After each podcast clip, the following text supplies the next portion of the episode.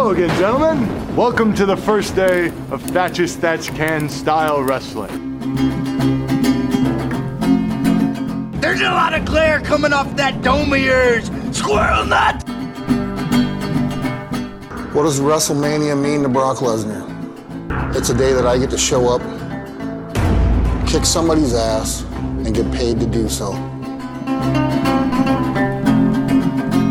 Crying out loud, we can't use a thing with you swearing like that. I don't give a damn.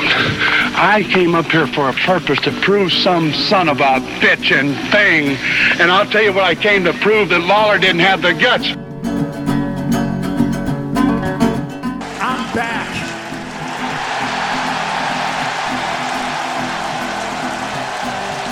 And I'm back for you. I'm not going to lie. I'm back for me too.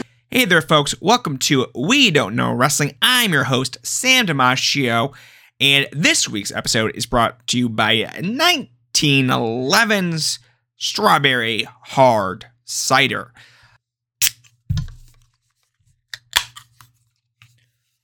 Let's get into it.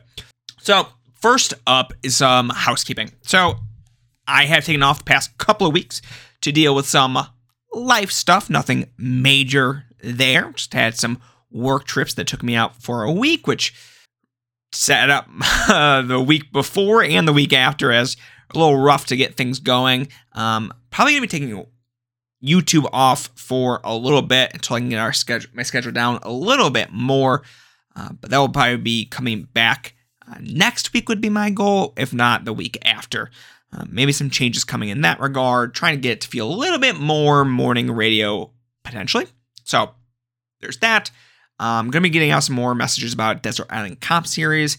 If you would be interested in doing one, let me know. Uh, DMs are open. Uh, interested in kind of doing more of those. They're always some of the funnest audio I do. So would love to do a little bit more. But that's kind of the housekeeping at the moment. Um, so that's number five. That's how we're going to start things um, with that little bit of housekeeping. Next up, number four for the top five things of this week for We Don't Know Wrestling, episode 114.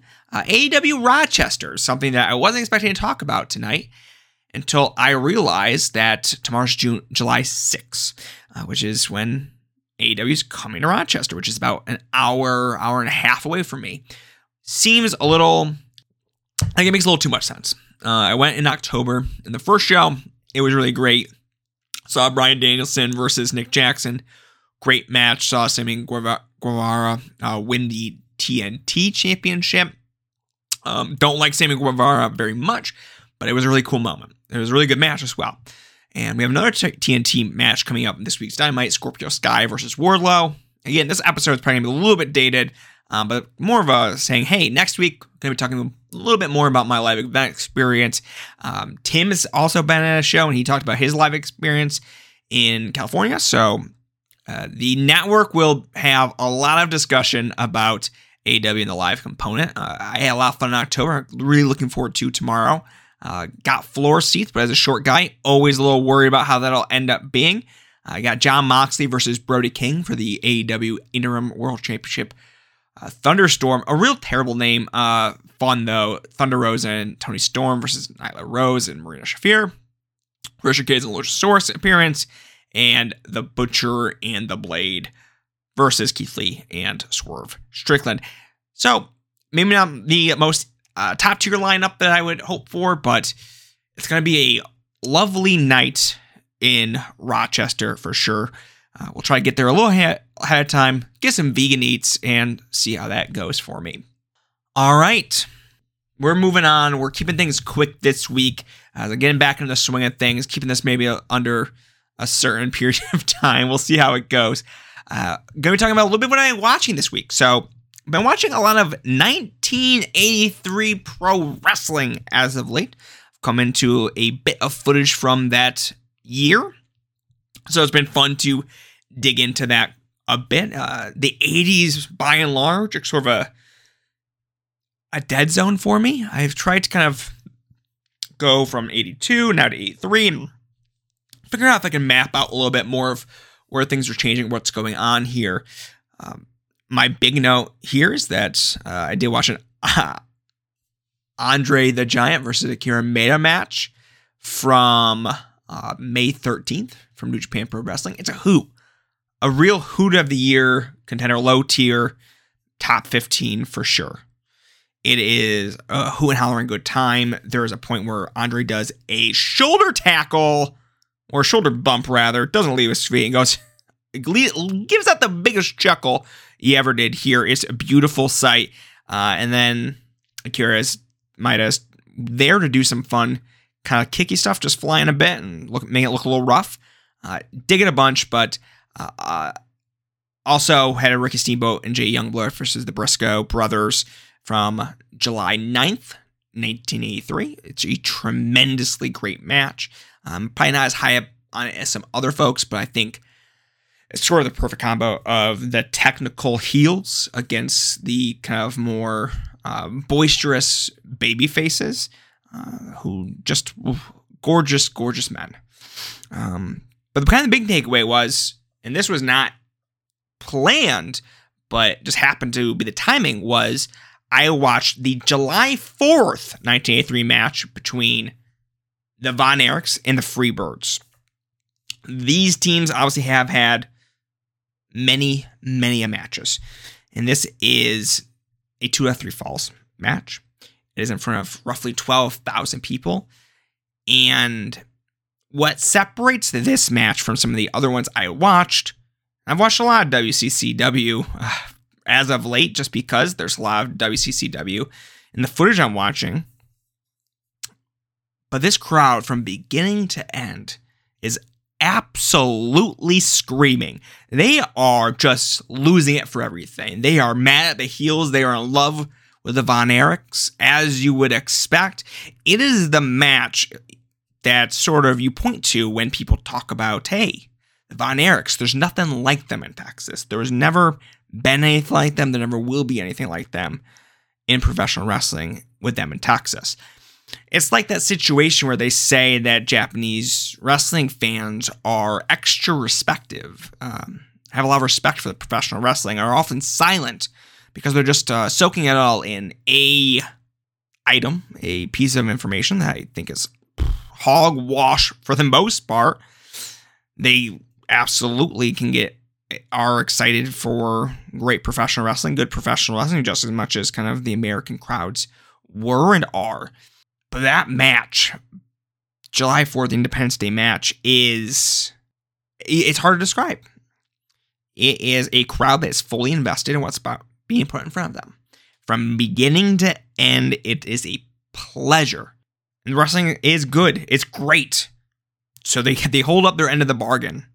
They didn't really probably have to do much to keep them there, but they did everything in their power to make that show more than worth their money. So it was awesome. And those are between that and the Steamboat Youngblood versus Brisco Brothers match. Having a lot of good wrestling for me. My diet this week. I'm probably gonna get back into some 2022 wrestling again. But those matches, like they they don't make me want to leave the the 80s anytime soon. As put together these GWE lists. Um, having a lot of fun going through this stuff. So there you go. July 4th, farce of a holiday for what it's supposed to be Independence Day. But as far as just being also a good day to watch professional wrestling, have barbecue with your friends, yeah, like there's ain't nothing wrong with that. I take Juneteenth to have like an actual celebration or an actual remembrance, and then let's take July 4th um, just to be about grilling with, the, with your pals. Um, honestly, if you do it twice in one month, that ain't so bad either. Um, so, moving on. Uh, like I said, this is going to be kind of a quicker episode, but tweet of the week this week is kind of going to be a little bit of an odd one because it's not really a singular tweet. It's more of a tweet format that really brought a lot of joy to me. And that was the one like equals one favorite professional wrestling match gimmick. You post that image, people like it and whatnot. Give them a favorite match in a, in a thread.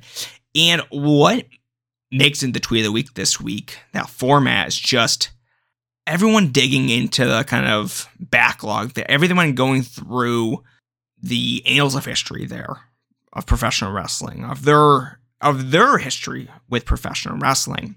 Like I know I was tweeting out a lot of 2010s wrestling just because that's that's my kind of sweet spot of stuff that I've really loved and kind of historical look back because uh, I can be like, okay, yeah, I watched this five years ago and it's delightful.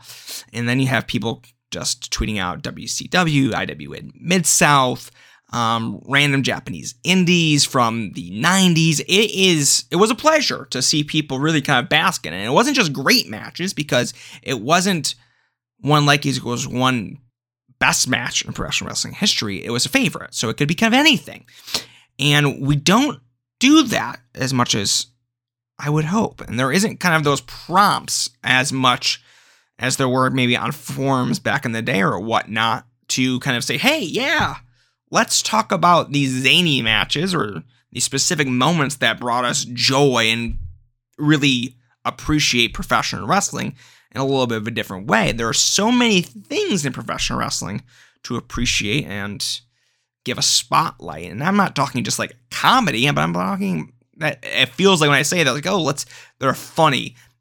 But it's not just that. Uh, I tweeted out a Nick Gage versus Joe Gacy brawl from a, I think, not a music concert, but a music festival um, where Nick Gage and Joe Gacy fought into the porta potty section. It's just like that's just uniquely pro wrestling experience to have this live performance that can go anywhere in this little patch of grass here at this festival. And professional wrestling doesn't have to be this in this little box. And I was thinking about this this week, Millie, because I watched Mad God, an incredible horror movie that's on Shudder right now, but it's what that movie sort of did with the form and their craft, and that it was unlike anything I've ever seen. And I sometimes think, oh, wrestling doesn't have that potential to give me that sort of unexpectedness. But then I saw all these matches come through, and I'm like, it might not be Mad God, but it's it's something. It's different. It's unique. It brings it brings joy. There are wrestling from all over the globe from decades and decades back. There's just things to appreciate.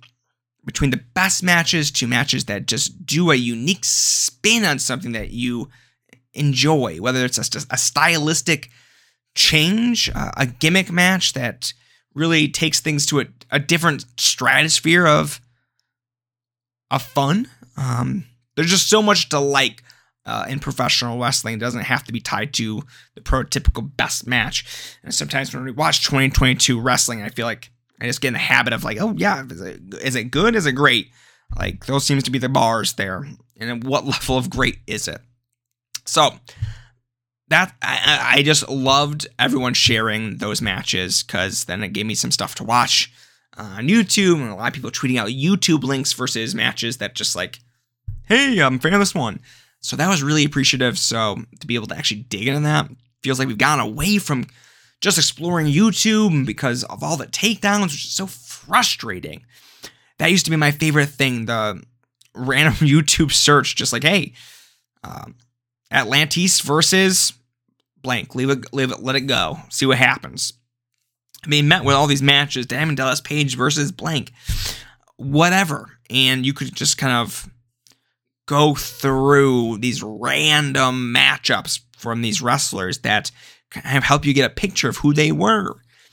And we we missed that now. Like there's so much wrestling that's kind of put behind closed doors. And I I think it's for the best that we have something like the I, IWTV where they have things in the best quality possible and you're less worried about that disappearing and you don't have to have hard drive space as well. So that's great, but there is something lost.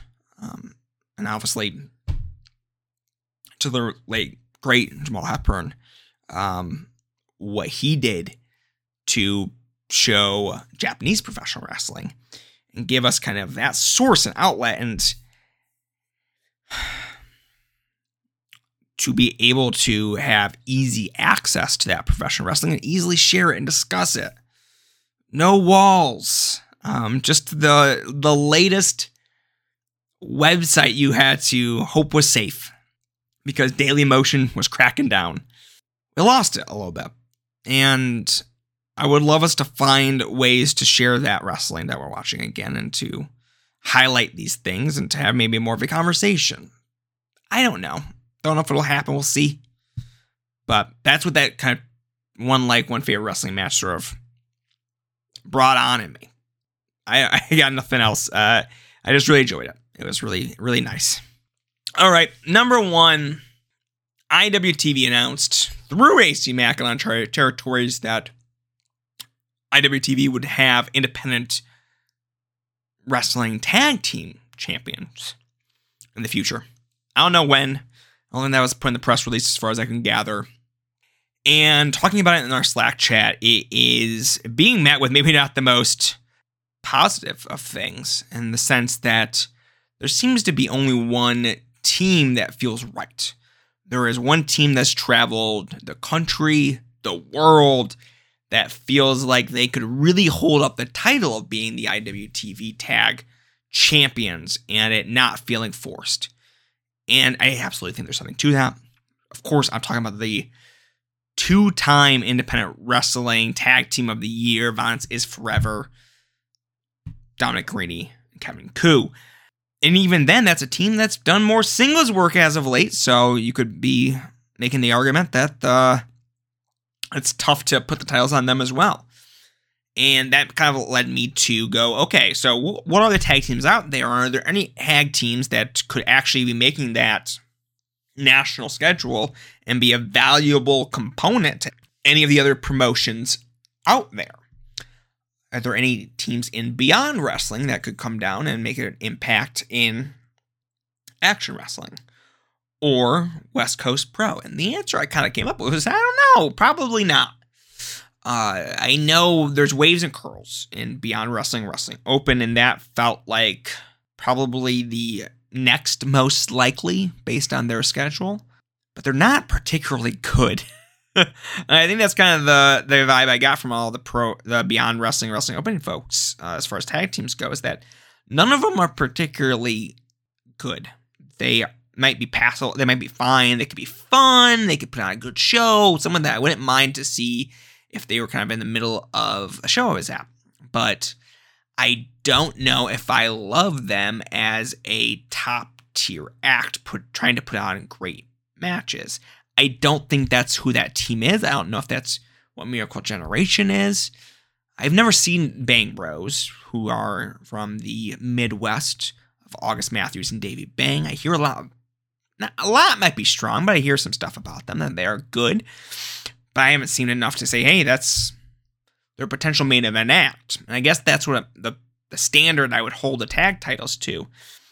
When we saw the Powerbomb.tv and early phases of the IWTV Championship, they really had a certain caliber of wrestling they put it on. Wrestler they put it on. AC Max the champion now, and that's I think a step below of folks. It's Ben. He's a great talker, but he's not particularly ambitious professional wrestler talk people into the building. I think that's a valuable skill, but you would hope to see it more on a more established classical wrestler, I would say. And I don't know if that's the way they're going to go with IWTV tag titles because I don't think there's really that that alternate route. There isn't that person that like can overcome maybe deficiencies in the in-ring department. They're like, okay, but they do everything else so well. They jump off the screen. They really can bring energy to the live crowd in their region. I mean, maybe that's Waves and Curls, but like I don't think they have the promo ability to kind of work outside of the professional wrestling context.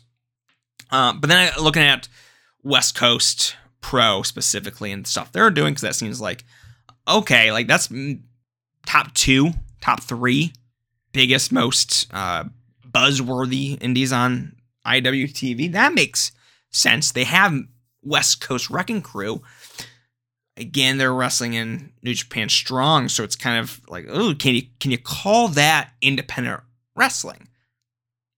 I think so. I do think so. Uh, but they also again are not really touring a whole bunch, but they are some. There are two folks that if you put them on a Black Label Pro, a Action Beyond, what have you, I think they could really show out and really make an impression. And they show up on the show they're going to look like big deals. So, like, that's someone I could see. Like, yeah, that, they, strap them up. That's fine. There's also the conglomerate out there, Alpha Zoe, Midas Creed, D Rogue, combination of two of those folks.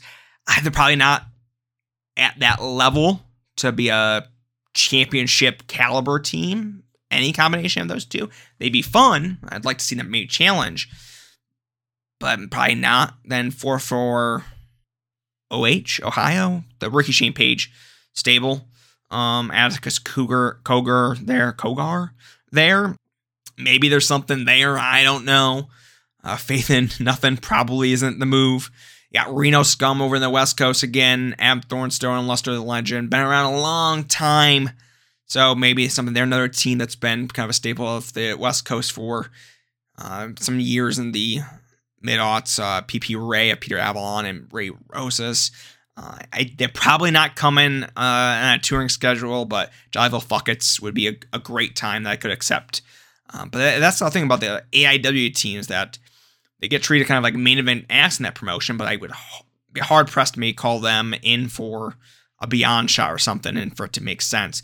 Because I saw some of these teams work the IWTV Super Show might be a generous term, um, but the collaborative show, and they were not particularly over those AIW teams. So I don't know how they would do on maybe a, a, a different scale. Uh, between them, Philly Mar- Marino Experience, Rip City Shooters. Then I kind of think, okay, Bear Country. Are they an indie wrestling tag team? Because if they are, they like should be the ones. Like I really do think between them and Violence is Forever, either one would be a slam dunk kind of first pick. And it's hard. It makes you curious if they'll go Violence is Forever just because it's absolutely Garrini's and Ku's to lose. Like there is no if, ands, or buts. That you might as well just put the straps on them without any tournament or whatnot don't make any ifs, ands, or buts about them. They are the team. So everyone's going to be looking to, if the phrase is you got to beat the man to be the man, like they're the folks to beat. So regardless of anyone's path, like if they're not beating Violence is Forever, they might as well not call themselves the tag champs. They won't have any kind of credibility.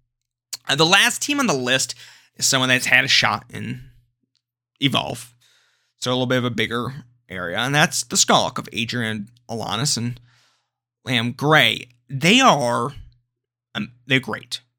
They could absolutely, without a doubt, wrestle their way into being enjoyed and appreciated any indie on IWTV. I fully believe that. You could throw that on to Deathmatch Down Under, and they would come away looking like a million bucks.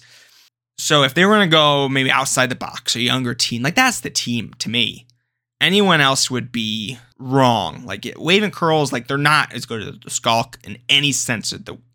They don't outside of the professional wrestling match. The Skulk can generally get that heat, really get people worked up. I don't think a Waving Curls can generally get people riled up and excited in a positive sense when not doing the professional wrestling. And when they do that in professional wrestling matches at the detriment of the quality of professional wrestling contest. Doesn't happen with the Skulk. They just put on good professional wrestling contests, sometimes great ones. So if you're not going to go with the two teams that I view as kind of standouts, I think the Skulk should probably be next up in line. Then, if not them, uh, wrestling uh, the West Coast Wrecking Crew. But who knows? I don't know what they're going to do for formatting. I'd be excited to see if it was a tournament of some sort. This is really going to be an interesting move. I am curious what uh, this is unrelated, but like King of Indies looks like because I want that. I Want to see what like a more of a wide scale format IWTV could look like because PWR, who is doing part of King of Indies, is not on IWTV, so maybe it's not even on the on the show uh, on the service. But kind of see a more wide scale reaching independent wrestling tournament since the uh, original IWTV Powerbomb.tv tournament took place in around Scranton. I forget what it's called, but around Scranton. So it was definitely a, a different time, a different situation, a different landscape in professional wrestling. But that's it. That's this week's We Don't Know Wrestling. We Don't Wrestling 114. Um, if you liked the episode, go leave an, a review on iTunes go listen to QNTR on the network. Him and just did an episode with Joseph Montesilio um, from YouTube fame, who just had a big boost to his Claudio Castagnoli versus Eddie Kingston video. So, would love to give that some listens. Keep watching, keep looking at the network for QNTR. We got some other stuff that's gonna be coming back in the coming month. Excited to see how that goes. Excited to be back in the saddle. So appreciate listening, and I'll be back next week. Thanks. Bye.